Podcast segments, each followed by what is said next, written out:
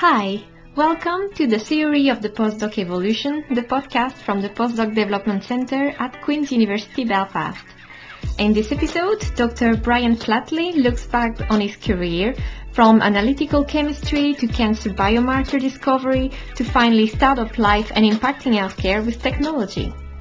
It was recorded in December 2020 as part of a career exploration interview carried out by postdoc Claire Tonry. Enjoy! Brian completed his undergraduate degree at Limerick Institute of Technology, following which he spent some time working as a laboratory analyst at the State Forensic Laboratory in Ireland. Brian then undertook a PhD at University of Reading, which was focused on biomarker discovery in men's cancers, and then did a postdoc in the Conway Institute of UCD, which was also focused on um, biomarker research into prostate cancer. Brian then moved away from academia and has migrated into the business, taking on the role of lead research analyst at a startup company called HealthXL Global. And he now works at a company called S3 Connected Health, where he is business strategy and engagement manager. So Great. Listen, thank you so much, Claire, for the opportunity to talk to um, everybody today.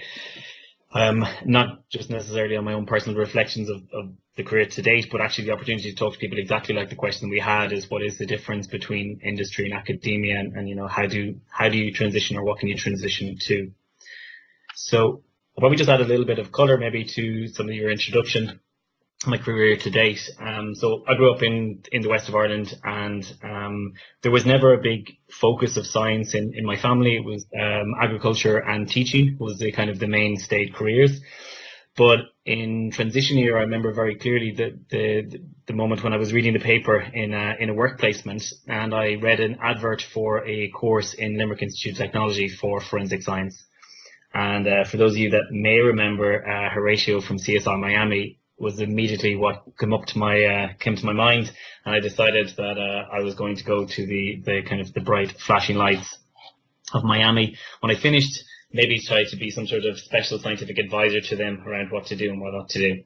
Um, so I headed off to, to Limerick in 2004, um, and I suppose despite maybe some misunderstandings, mostly on my behalf, what exactly I would be qualified to do. It, it was a really good course. It was practical in terms of creating graduates that are ready to work in, in the world. And they took a holistic approach to their teaching. So, um, you know, the headline of forensics was what lured us in, but in reality, it was a strong emphasis on pharmaceutical um, science, analytical chemistry. And if I think back on a lot of my friends that did the course, you know, that's where they've ended up as well, working in analytical uh, chemistry laboratories, working in the forensic science or the uh, the sorry the pharmaceutical industry as well. Um, as part of that course, I did get the opportunity to um, do a placement, which um, I was lucky enough to to join the Irish State Laboratory for that placement. That gave me a good, I suppose, insight into you know, working the working world. I, I, would say there's probably still some differences between maybe the civil service in that instance and, and private industry. Um, but I was working in the human toxicology section, so mainly focused on the analysis of biological fluids for drug prescribed and not prescribed and, and illegal drugs for autopsy results. Uh, so a fantastic place to work. Um, quite routine in terms of what was expected, but there was always the and kind of the interest piece around what would turn up in someone's sample, if there was interesting samples that came in, how to analyze them, lots of complexity around different biological fluids. After that, I went back, finished my degree, and got a contract within the Irish Laboratory to go back again, and this time working in the veterinary section. Again, quite routine, but there was always like these samples that would come in um, quite sideways. I don't know if anybody remembers or was aware of a number of years ago, Norway um, lent Ireland some sea eagles to repopulate some of the, the south of Ireland um, with with the sea eagles, and it wasn't taken too kindly by some of the the, the farmers in, in Kerry, and so there was a number of poison poisonings of them. So we got samples in from those sea eagles, and it was quite an interesting challenge to try and figure out how to analyze them correctly and what to do. That contract ended. Um, it was for a set period of time, and I decided to do what most uh, students do: is feel like I'm exploring a very well-trodden path of Southeast Asia for a few months.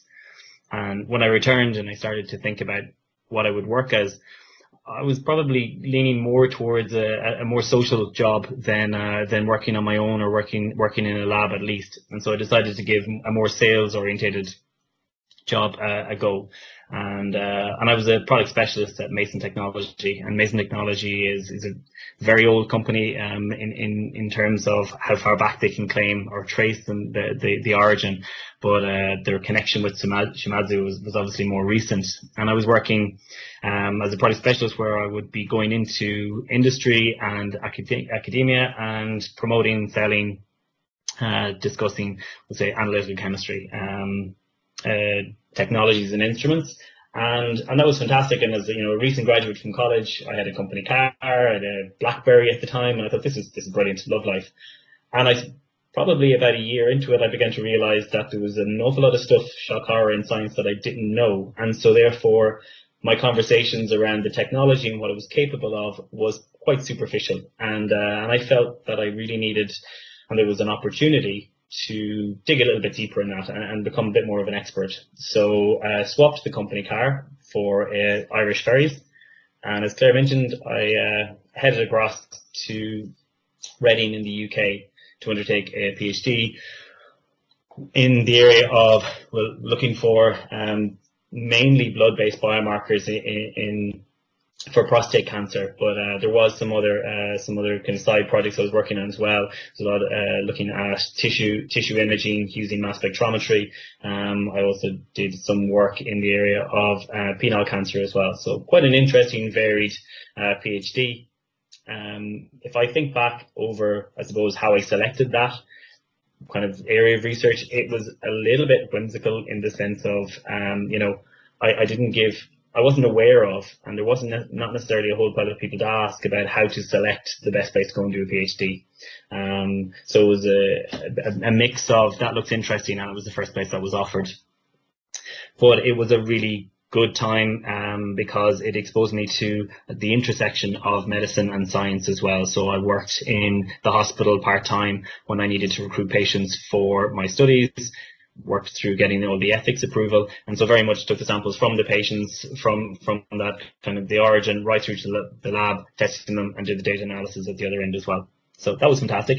Um, at the end of my PhD, I did want to go back to Ireland, and I was very fortunate that uh, there was an opening in Professor, Professor Stephen Pennington's lab in the area of prostate cancer biomarker um, discovery and, and probably at the latter end of discovery, moving more towards commercialization as well. So that's where I met Claire, and uh, and we worked together in Steve's lab. And I was funded under a Movember grant um, to look at, we'll say, the Global Action Project.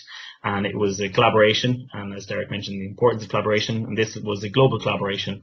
So I got a chance to engage with laboratories in the US, in Canada, and, and other parts of Europe and Australia and draw together our learnings from proteomics through to genomics to look and see if we could identify kind of a set of or a panel of biomarkers that better predict or could better serve the prediction and treatment of prostate cancer as well. In parallel at that time, and this is probably where I realized that um, Derek mentioned earlier, you know, people that are, are always drawn to science or fall into it. I probably fell a little bit into it in, in the sense of that newspaper article, and I began to realize that maybe my natural home wasn't uh, wasn't in the lab or wasn't in the research, but still very much focused in, in healthcare and science and that intersection. So uh, Steve was at the same time as I was working on the Movember grant, he was working on the commercialization of some previous research he had done in the lab before I joined. And so I got the opportunity to take part in some commercialization programs in UCD. So Nova UCD ran a program called Venture Launch and exposed me to the startup life. Um, you know, the idea of building business models around what you were trying to, to commercialize, understanding your market and, and, and ultimately um, scale that and bring to market. So that's where I joined HealthXL. Um, having got a little bit of taste of the, the startup world, I decided that's where I wanted to try next and uh, and joined a startup team of two. And uh, on the same day I joined, the uh, the head of marketing joined. So it wasn't hard to, to become a, a, nice lofty title of head of research when there was only three other people in the company and, and, and nobody else had worked in research. And uh, the fire there is really to signify the baptism of fire. Um, the question around industry to, to academia, that was the first baptism of fire. The pace at which we moved at, because we were a startup, was incredibly fast. Um, I was very, very fortunate during during that job to travel the world. Um, so I worked in projects in Australia, in Asia, in the US, all the way, you know, from from west coast to east coast. I met um, a huge network of people all focused on the area of digital health. So I transitioned slightly from, say, looking at the commercialization of wet lab science to more looking at the commercialization or the implementation of technology into healthcare um, at this point. And I just found it very, very interesting. I felt like we were much closer to having an impact in, in healthcare or at least a, a very immediate impact um, in healthcare as well. So I think that that's probably spawned my, my the last seven years interest and, and love of digital health and what it can promise and what it can offer in healthcare. Um, so I worked there for two years and I worked across, you know, a variety of therapeutic areas, trying to understand how technology can make a difference and, and how we draw together collaborations from our pharmaceutical, uh, biotech industries, hospital networks and startups. And then I moved to S3 Connected Health. Um, so it is an Irish-based company. Uh, we have about 200 people. Uh, we have an office in Dublin and also an office in Wrocław in Poland, and sales and marketing activities in, in the in the US. Primarily, we work with the life science industry today to build out digital service that either go around their drug or go beyond it. And I don't know um, how much people have, have heard of or, or, looked into how digital can, can make an impact on healthcare outcomes, but there's um, newer technologies called digital therapeutics, where very akin to uh, a drug, an active pharmaceutical ingredient, you're developing an active digital ingredient um, that is capable of achieving healthcare outcomes on its own, and you're wrapping around that as service.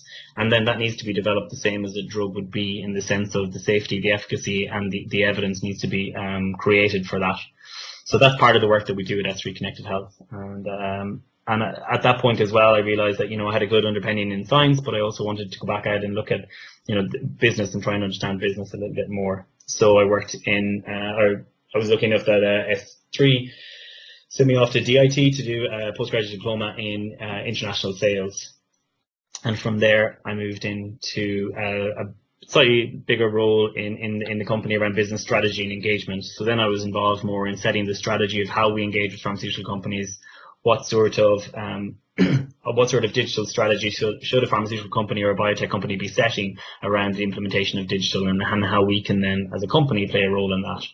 Um, and then just earlier this year, I finished uh, my postgraduate diploma in business finance um, as well. And that helps me a little bit more to understand um, around finance management within within the company as well, and you know everything from raising capital to to cost cost based analysis and understanding that. Um, I'm kind of moving through this quite quickly, I know, but uh, we're at 2020 now, and so the last two bits is I've now switched tax a little bit more in my education, and I'm doing a certificate in, in agriculture. So, uh, so hopefully by 2022, because it takes quite a while, I'll also have uh, my green cert to, to become a farmer. And as of uh, the 1st of January, I'll be head of consultancy at uh, S3 Connected Health as well. So now I'll be taking on uh, much more responsibility around our delivery and working with our clients more closely. A um, couple of things, just I know this is very, very quick, uh, tour through it. Um, I purposely put my education underneath it because was it not always directly obvious how I moved from that education to that job role, it has absolutely underpinned everything that I've done. I think having a basis in science gives people a not a, not alone a, a, curiosity, but also a rigor that uh, that I don't always see when I you know engage with some some of my more say business marketing orientated um, colleagues as well. I think that that is a foundation that we, we should base a lot on, and we should always look for the evidence um, and the data around things, and that that's what I would hold as kind of a, a pillar of that as well. Um, it is important to not feel completely tied to you know to, to only looking within the area you feel you're qualified in. Um, be curious. I mean, in in in the you know, COVID times, we can sign up to virtual events all the time, learn a little bit about you know adjacent industries to yours, or you know the commercial impact of maybe some of the research that you're doing as well. I think that gives people a sort of a feel as to the boundaries and where you can push the boundaries of where where you might head and what you could do. That was great, um, Brian. Thanks so much. So. Um, I'm going to start off with her question was what is the difference between working in academia and industry, um, and I just might expand out on that a bit more. It's like, what did you find was the biggest challenge when you initially made the move?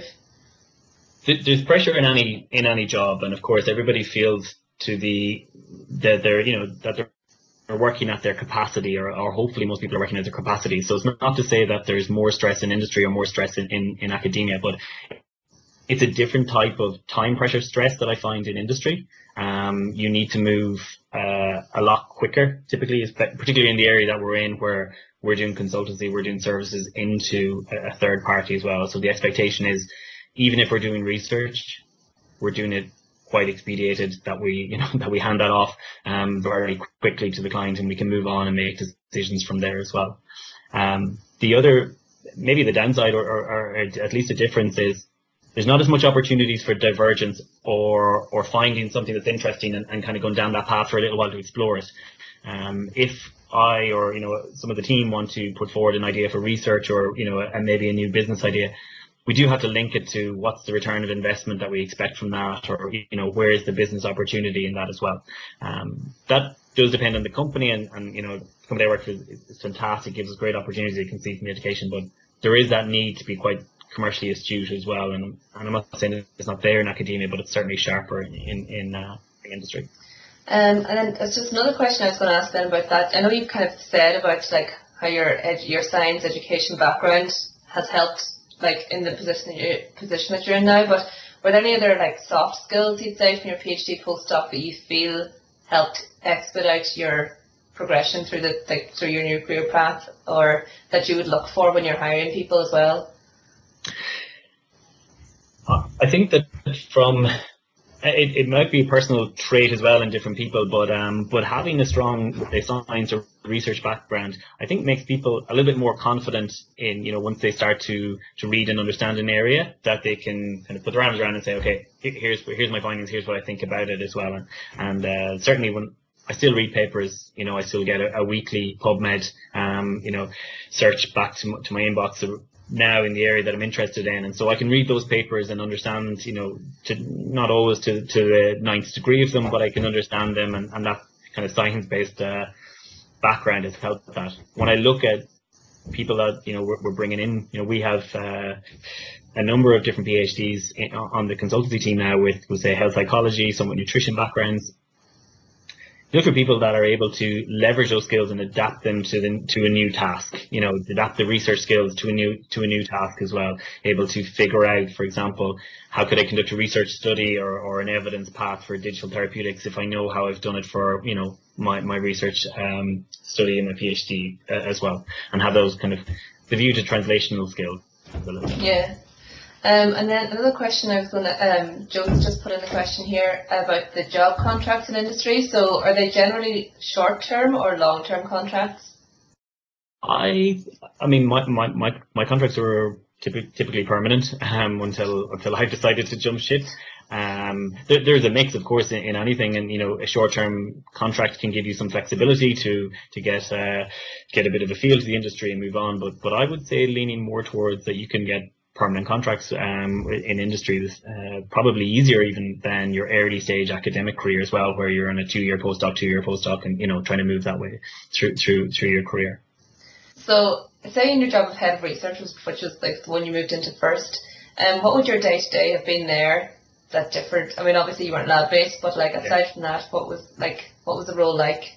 It was, and I'm smiling because you know the head of research, uh, as I said, it's a lofty title, but for for the reality was was was chaotic. We were a startup working with, you know, we were very fortunate to have global clients, um, but it was you know clients that were in Australia and San Francisco. So my day was long. I was working on projects where, for example, we were doing research in aged care technology and then COPD and how we can you know create smart inhalers to try and track adherence. So it was very, very varied um, compared to when I was in, you know, in Steve's lab or, or, before that in prostate cancer, it was quite vertically focused. We knew the boundaries where we were researching and what we needed to do. There really was no boundaries in that job in, in the sense of like everything went if it was important to bring to the collaboration, you know, it was, it was, it was there. To, give an example, I could be doing landscape analysis of technology one day. The next day I had, you know, um, cup of tea and biscuits with Age Action Ireland to learn a little bit more like about the challenges of isolation um, for you know as you get older and understanding how technology can play a role in that and just that kind of patient, would say human based uh, research that that's required to, to build up a full picture of how you can make a change. So very very varied. And, and when you were first considering your move um, out of academia, how did you go about finding opportunities? Um, Yeah. or was it just pure chance, or did you have a strategy there? And good, good loaded question because I remember we, we talked about this a lot um, when I was when I was trying to make the move, and uh, I did a couple of things. I decided I was very interested in startup technology in the startup area, so I printed little business cards with my CV on the back and kind of uh, my name and details on the front, and started to go to events and hand them out to companies to people that I just thought were interesting to have a chat to, to have a conversation that might be interested in there was one particular meetup in Dublin that um that, that I went to where I met one of the co-founders of HealthXL and we just had a conversation chat. To be honest, didn't really know what they were doing, but thought that sounds really good in general. The conversation about what you're having. Tom was a really likable guy that we got on well and said, you know what, I'd like to be part of that journey.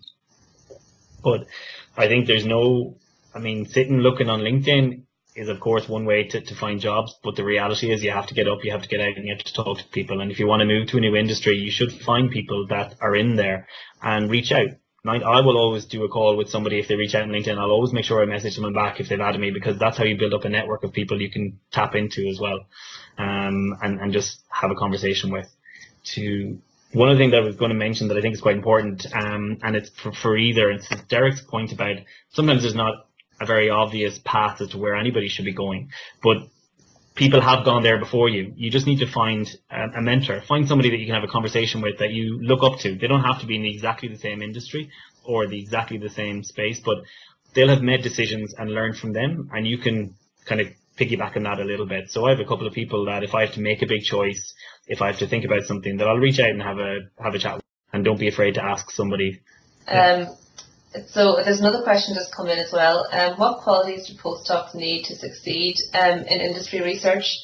Obviously, it is different, so Yeah. it's not going to suit every type of postdoc.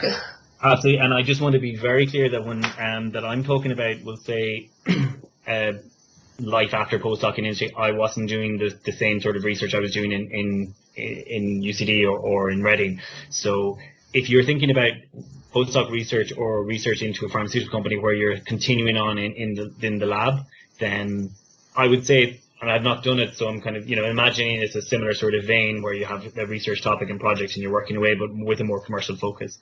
For me, um, people that are on our team that have PhDs and that have postdocs, I look for them, as I said, to be quite active, quite quite willing to kind of make a leap in terms of I can see what I've done in the past and I can the the application of that now as well. Not to stand back and be really hesitant and very closed in about it.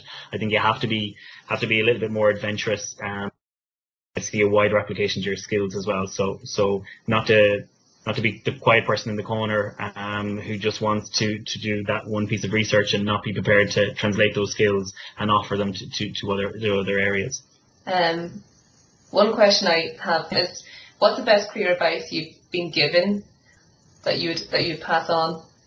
Uh, it, it's quite simple. So try try not to come with problems to people, and and it comes to that idea of speaking up. Come with a solution or a suggested solution because you know if somebody comes to me for discussion, you know, I, I normally feel I'm no more qualified than you are to think through this. So let's, you know, let's put our heads together on it. So, so always, always try and have have a, a suggested solution.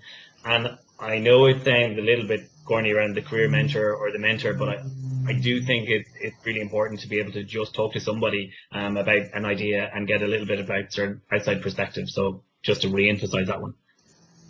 And when you when you sought out a career mentor, Brian, sorry, was that someone you'd worked with before, or did you just reach out to someone you admired through see them on LinkedIn or whatever? I had engaged with them before.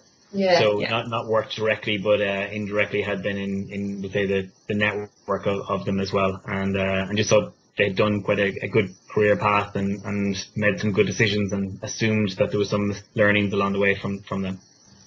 Um, thanks so much, Brian. Your talks are really, really good. Um, and I'm sure people find them helpful. That's it for today. I hope you enjoyed listening to Brian's journey, and if you want some more, check our other episodes on our website at go.qub.ac.uk slash podcastpdc. Bye!